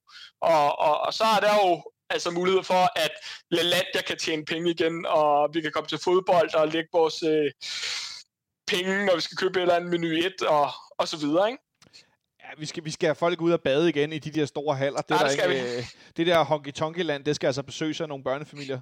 Øh, det må vi virkelig have fået krøllet op i gear, når folk bliver øh, vaccineret. Øh, nu nævnte du det med merchandise og sådan noget. Altså nu bliver jeg bare nysgerrig. Jeg har jo ikke dykket i regnskab. Hvor meget er sådan noget merchandise-salg øh, faldet i? Det lyder som et milliontal. Ja, det er nemlig rigtig, rigtig meget. Jeg skal lige finde det præcise tal her. Jeg har det stående et sted nemlig. Altså ser du på, hvor, hvor meget merchandise-indtægterne er faldet, så øh, nu taler vi øh, på, på koncernniveau. Ikke? Altså der er vi gået fra øh, indtægter på 22,4 millioner øh, kroner i 2019 til, til 16,2, så det er jo nedgang på, på ja, 6 millioner. Ikke? Øh, du kan også se på salget af, altså af, af fødevarer, drikkevarer, altså, øh, ja, det gælder altså ikke kun i, i parken, men også i Lalandia, ikke? det er faldet med 100 millioner. Hvad siger du til det i, øhm, i dit uh, husholdningsbudget, Nikolaj? Et fald på 100 millioner uh, brugt på, uh, på mad og drik? Ja, det, det, uh. det er helt ja. vildt jo. Du kan, du kan se entrébilletter, ikke? Det er faldet med indtægter fra 144 millioner til, til 68 millioner. Øh, altså, der er jo Ja, det... der, der er bare sket så meget, fordi folk ikke har fået lov til at komme, komme på ferie i LaLandia med børnene, eller komme til koncerter, eller komme til fodboldkampe, og det har jo bare ramt os øh, rigtig, rigtig hårdt. Ja, men, men altså inden, øh, inden jeg så spørger dig, hvorfor du er relativt positiv, så vil jeg spørge dig, den sidste ting, som er, som er lidt interessant, det er det her med gæld. Øh, ja. Det er jo noget, som øh, nogle fodboldfans af nogle fodboldklubber har meget travlt at gå op i, om de er gældsfri eller ej. Øh, mm. Det er vi jo ikke i FC København, men hvordan ser det ud på den front med skal vi dele det op måske i kortsigtet, langsigtet gæld, eller det er underordnet? Vil du hellere... Øh...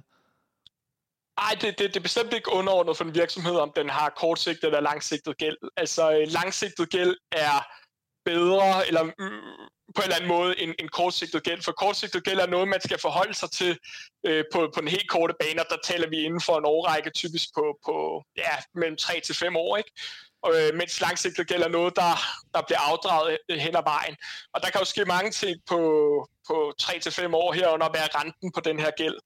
Men, men det, man skal huske på i forhold til gældssituationen, det er, at ja, øh, parken har, øh, Parken Sport Entertainment har en, en, en høj gæld, og det er ikke nødvendigvis ønskværdigt, at man har en høj gæld, men, men der er jo altså også nogen, der, der mener, at øh, altså på den anden side, der har accepteret, at FCK kører med, med en høj gæld, og ikke finder det lige så problematisk herunder for eksempel, at øh, man tænker, at lige så snart, at økonomien åbner op igen, jamen så, så kommer pengene ind i kassen igen, så risikoen for, at man ikke får sine penge igen, når man låner penge til, til Parken Sport Entertainment, den er, den er lille. Og, og, og på den måde skal man jo tænke på gæld i en virksomhed, på en eller anden måde lidt ligesom gælden i ens private økonomi, ikke? Altså, øh, det kommer også an på, hvad pengene bliver brugt til, og hvad er fremtidsudsigterne, så øh, øh, høj gæld i privatøkonomien er jo ikke nødvendigvis et problem, hvis du lige har, har købt et hus, og du ellers har et, et job, der gør, at du kan betale af på det. Øh, det kan blive problematisk, hvis du pludselig bliver arbejdsløs og ikke har nogen indkomst til at afdrage på din gæld. Øh, på samme måde for øh, øh, for FCK og, og Parken, at hvis vi på et, pludselig på et tidspunkt begynder ikke at tjene lige så mange penge, sådan, ikke bare på grund af corona, men mere strukturelt, jamen så kan det blive et problem, at man har en, en, en høj gæld. Så hver gang og det gælder altså ikke kun med hensyn til parken og FCK, at hver gang man taler om gæld, så skal man ligesom forhold, sætte det i forhold til et eller andet. Og så er det klart, at FCK har en, en, en, en pæn gæld, men det bliver jo ikke til, at der er nogen, der mener, at det, det her nu i hvert fald er en problematisk høj gæld. Nej, fordi det sidste, som jo måske afspejler alle de her ting, og som vi skal have Nikolaj til at kommentere på bagefter, det er jo den her nedjustering af de sportslige ambitioner, som der blandt andet også er nævnt i regnskabet. Ja, og det er jo primært på grund af de svære kvalifikationsregler. Ikke? Altså det blev sværere for os at komme ind i, uh, i Champions League, så uh, for at vi tidligere gik ud fra, at vi kunne få to Champions League puljespil og to Europe League puljespil på fem år, så har vi jo nedjusteret det til, at vi forventer at skulle spille en gang Champions League, tre gange Europe League og øh, en gang den her Conference League, mener jeg, den hedder. Ja, øhm, Europa Conference League, den er Europa League ja, 2. Og, og det, der er jo klart færre indtægter forbundet med den nye øh, forventning om, at man har reduceret antallet af Champions League-spillere, og også har puttet det her øh, Conference League-gruppespil ind, der, der giver færre indtægter, selvom ja. vi mig bekendt ikke helt kender præmiefordelingen endnu. Øh, og det er, jo, det er jo noget, man har måttet øh, ja, ligesom forholde sig til, fordi at realiteten er jo bare, at det bliver sværere for FCK, også med de udsving i de sportslige resultater, som vi jo har set historisk, ikke? Øh, bare, bare tage den her sæson som et eksempel. Øhm, altså, så må vi forvente, at der bare er sæsoner, hvor at Conference League er det, det bedste, vi kan håbe på. Ikke? Det, det er jo desværre de, his, i hvert fald det, de historiske erfaringer fortæller os. Ja, Nikolaj, hvad siger du til det? Nå, men altså, så, da, da jeg læste så blev jeg, så blev jeg sgu sådan lidt, hvad, hvad, hvad fanden har de gang i? Altså, det er jo ikke meningen, vi skal øh, nedjustere noget som helst, men, men øh, altså, jeg opfatter det lidt som nærmest lidt en falit erklæring, ikke? Men, men men omvendt, ikke? man er jo nødt til at være realistisk, og man, det er jo altid en situation, man kigger jo altid herfra, hvor vi står. Det er jo ikke en femårsplan, der har, man har ikke lagt en femårsplan i dag og sagt, det er sådan her, det skal være de næste fem år, og så venter vi fem år med at lave en ny plan.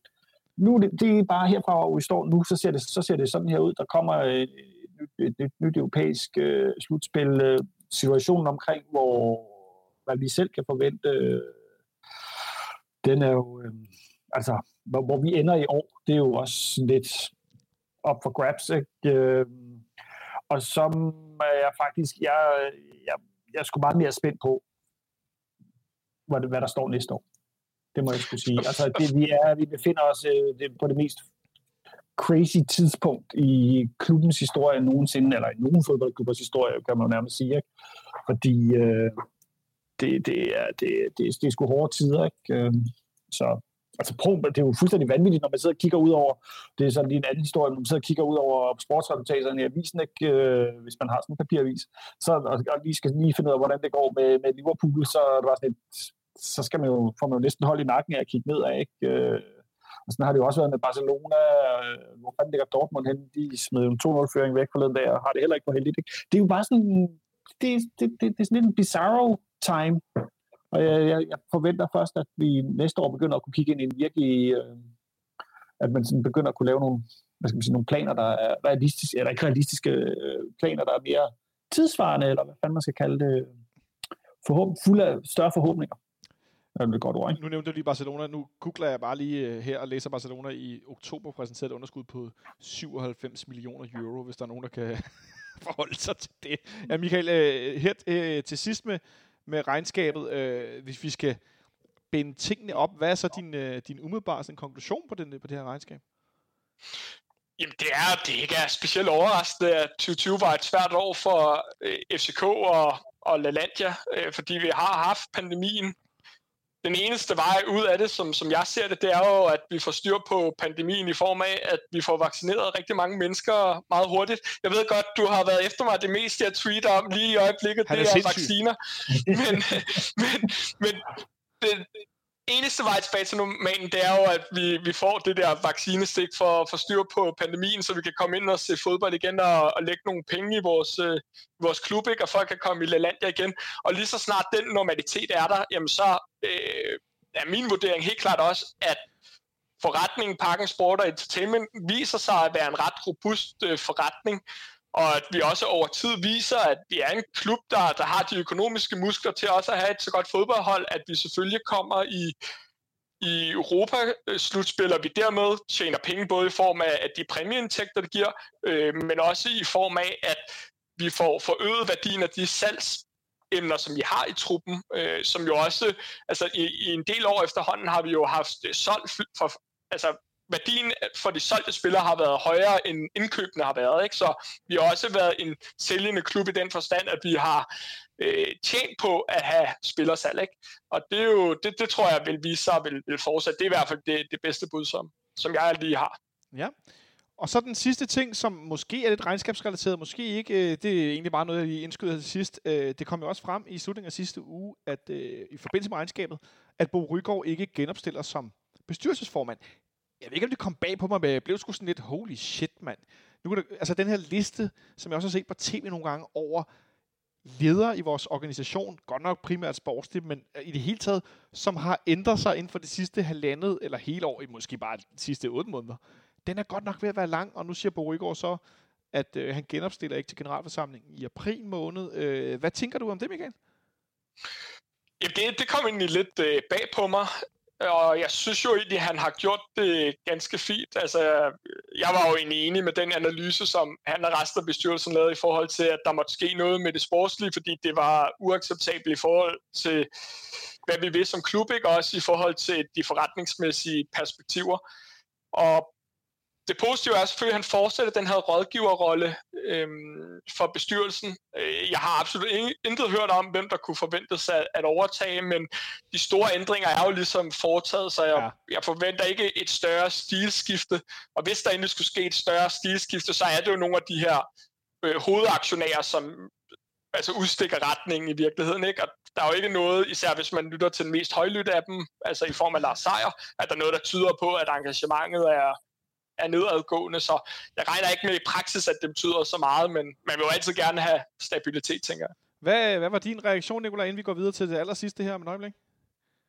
Jamen, jeg var selvfølgelig også, også overrasket, men, men øh, han har siddet øh, seks år, tror jeg det blev til nu her. Øh, det er jo også lang tid at sidde i, øh, i parken øh, som bestyrelsesformand. Det er jo nærmest noget af det længste, der er nogen, der har siddet i lang tid. Så, så også, ja, altså, det, jeg, jeg, jeg, jeg kunne godt lide ham. Øh, det kan jeg sådan set stadigvæk, kan man sige. Men, øh, men øh, jeg, jeg, jeg, jeg er nu ikke så bekymret. Det, det, er, det, det er ikke ualmindeligt, at bestyrelsesformen går. Og når man ligesom har læst, øh, læst både begrundelsen, set, øh, set hans til interviewet med ham på FCK, øh, klubhuset med, Jes, øh, med den anden Jes, øh, Jes Mortensen, så, så jeg synes, at han giver nogle gode begrundelser, og og det synes jeg skulle fint nok. Ja. Øh, så, og der, altså, han vægter måske også lige, og, og måske er fornuftig nok til at mærke efter og sige, at jeg har ikke så meget, jeg kan ikke give, blive ved med at give mig så meget på sådan et højt niveau, som jeg har, har måttet gøre i de sidste to år øh, i den her organisation. Og så er det jo også det er jo vigtigt at, at kunne sige, hey, vi skal have nogle nye kræfter ind. Altså det, det er jo en prisværdig ting at kunne gøre. Og så er der jo kommet styr på mange af de, de ting, der skulle. Altså et af det sportslige, men du har jo også det her nye LaLandia, der, der er på vej ikke? I, i Jylland, i, hvad hedder det, i Søndervi, mener jeg, det er. Øh, der var lige en sidste ting til regnskabet, vi måske manglede. Ja. Øh, måske især for de yngre lyttere, men vi havde jo det her e-sportshold, North, øh, som Nå, primært ja. var kendt for altid at at klare sig rigtig, rigtig dårligt, hvad angår Counter-Strike, og, øh, som man havde sammen med Nordisk Film. Men øh, man kan sige, både FCK har jo været presset økonomisk, biograferne øh, øh, har jo også været presset, ikke? Så det er jo blevet lukket ned. Øh, fodboldklubben har jo overtaget øh, FIFA-spillerne i forhold til det her e-Superliga, men øh, de her øh, Counter-Strike-spillere, der primært var kendt for at skuffe, jamen de er jo, øh, ja, det er jo, det er jo ophørt, og det er blevet lukket ned det kan man godt forstå, vil jeg sige. Øh, hold op, der var ikke meget at komme efter. Øh, så sluttede vi... Jeg har blevet mærke i, Michael, du sagde undervejs, at nu vi har fået mere styr på det sportslige, det synes jeg er modigt at sige til alle vores medfans her dagen efter, vi har tabt Derby. Men jeg forstår godt, hvad du øh, mener. Sæt oppet, sæt oppet. Set øh, måske okay. ikke spillet på banen. jeg forstår godt, hvad du mener. Nå, men øh, øh, tusind tak for den her gennemgang. Vi har lige en enkelt ting tilbage. 3 minutter mere! Fuld pedal! 3 minutter mere, Jonas! Pas dig helt ud! 3 vi har endnu ikke præsteret at holde det her segment på tre minutter. Øh, jeg ved ikke, om vi gør det i dag. Øh, jeg har sådan vekslet lidt med, hvad vi skulle tage øh, imellem, hvad vi skulle tale om. Men når nu vi har en økonom med os, Nikolaj, så ved jeg, at det her, det synes jeg faktisk, at vi skal have, have vendt. Fordi det er sådan, at vi jo primært, mange af os i dag, ser fodbold på streaming og ikke på, på antennekabel. Og den største spiller på det her marked, det er øh, Nent Group, som ejer øh, øh, hvad hedder det, Viasat. De har Viaplay-kanalerne TV3 Sport, og de øh, streamer øh, og viser fodbold til langt de fleste danske Superliga-seere og Champions League-seere for den sags skyld. De har en lang række sportsgren, de, øh, de viser på deres platform. Øh, I sidste uge, og så er det sådan, de har solgt nogle af deres rettigheder fra til Discovery, hvis jeg ikke tager meget fejl. Så de var ejet i virkeligheden alle rettighederne, de har bare solgt nogle af dem til Discovery. Øh, Superligaen skal lige sige, skal øh, fordeles på to. den skal fordeles på to, det siger det. Den skal det, fordeles øh, på to forskellige. Der er, det, det er en del af rettighederne. Ja. Eller en del af kravet. Men i hvert fald så skete det i sidste uge, at de sådan rimelig meget ud af det blå. Øh, kort tid efter deres øh, regnskab, de annoncerede, at nu steg priserne altså mærkbart. Øh, en, øh, et, et lidt et lyn fra en klar himmel, blandt andet efter at deres direktør i december måned sagde, at nu var smertegrænsen nået, man kunne ikke sætte priserne mere op. Det var, vi var nået til et sted, hvor det, det skulle man altså ikke. Øh, men så sker det alligevel øh, kort tid efter, øh, man ofte gør regnskab, at man hæver priserne på nogle pakker med ja, nærmest 50 procent. Øh, og man gør den der på den måde, at man viderefører ikke kunder. Øh, på, nogle, på nogle af pakkerne gør man, men på andre, der opsiger man simpelthen kunderne, og så skal de lave sig selv som, så skal de tegne et nyt abonnement. Øh, en ting er, hvad, hvad du og jeg, Nikolaj, altså jeg blev noget overrasket, også sådan lidt, øh, altså hvad fanden foregår der? Men så har vi, vi, jo, vi har jo læst og, og undersøgt frem og tilbage, og det virker, altså Nikolaj, du, du, har, du har undersøgt det rimelig grundigt faktisk. Altså øh, ud fra vores sådan helt øh, hjemmestrikkede undersøgelse, hvad er det så for nogle ting, du tænker, der, der gør, sig af, øh, gør sig gældende i forhold til det her? Altså tænker du på, hvorfor prisstigningen kommer? Ja, lige præcis. Øh, jamen, det, det, jeg tror, der er sådan en, en generel øh, enighed om, at, øh, at det er sportsrettighederne, der trækker et, et, et kæmpe...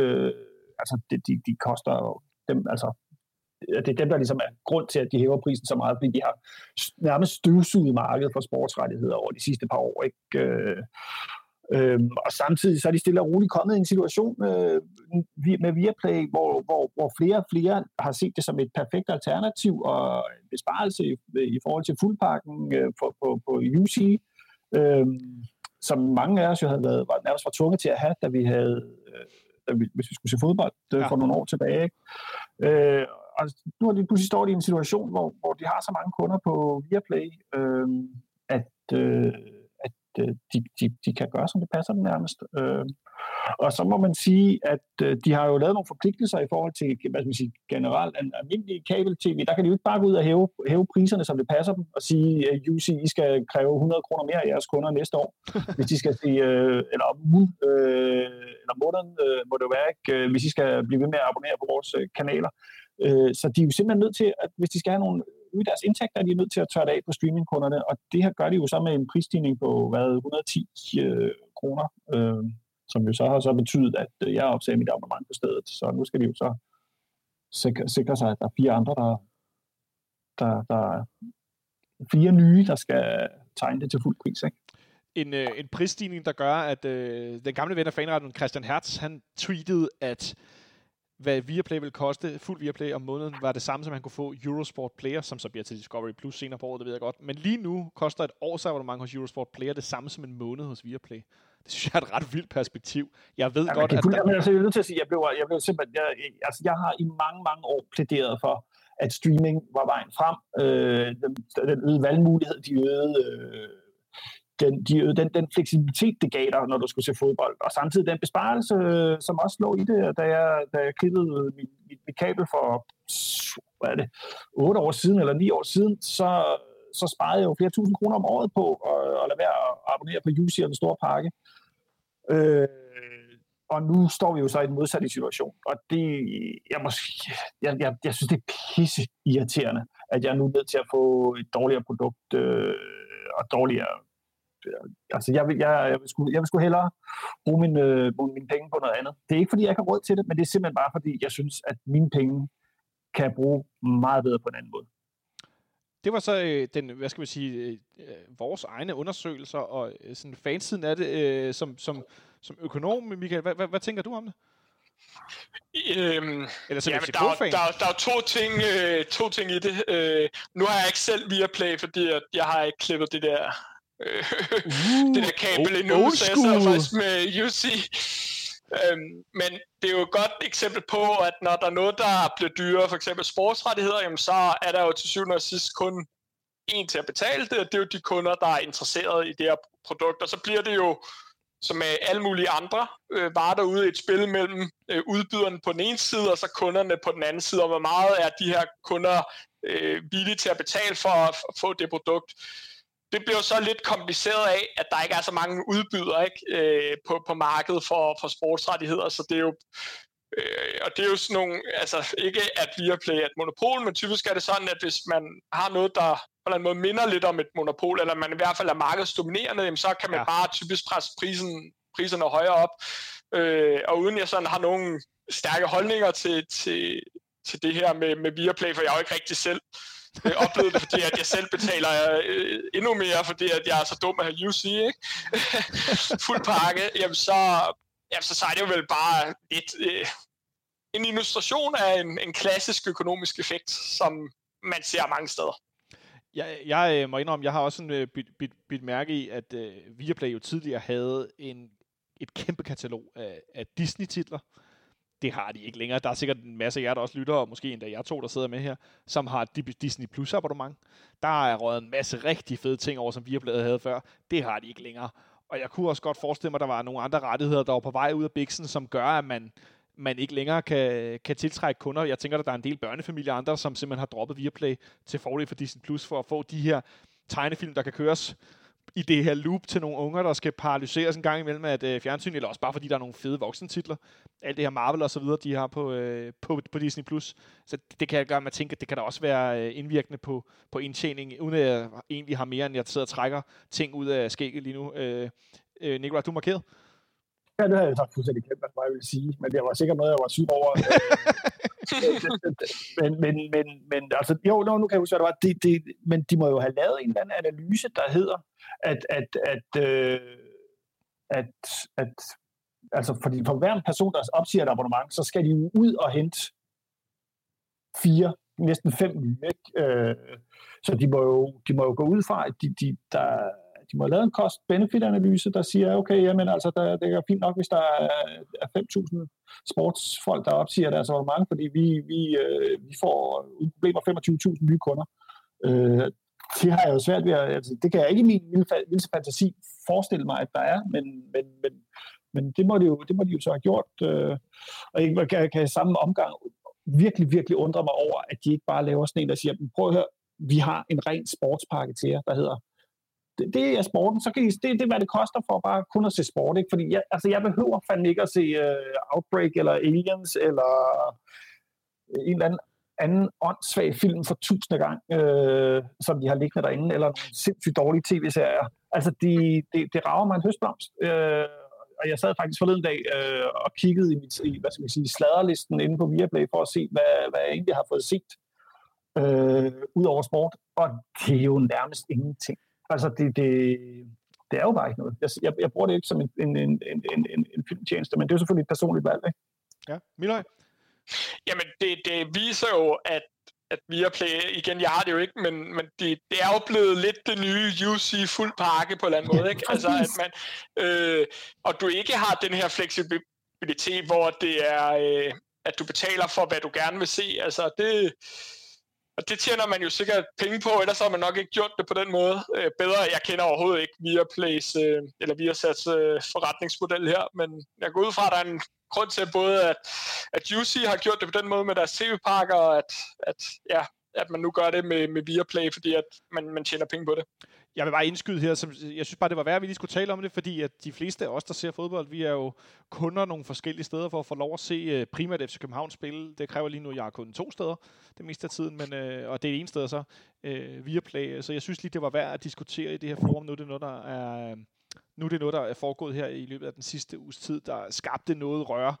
Jeg må også tilstå, jeg finder det meget kritisabelt, at Viaplay øh, annoncerer det her, hvor efter de på deres hjemmeside fjerner al kontaktinformation om, hvordan man kan komme i kontakt med dem, fordi de godt ved, at det vil blive lagt ned af folk, hvorefter folk øh, stormer alle mulige random opslag på Viaplays Facebook-side og begynder at skrive i kommentarfelterne, at de er fuldstændig vanvittige at hæve priserne med så mange procent, som de så bare sletter efterfølgende, og har udtalt en gang til medier, sådan en standard, øh, deres pressechef fortæller, sådan og sådan og sådan.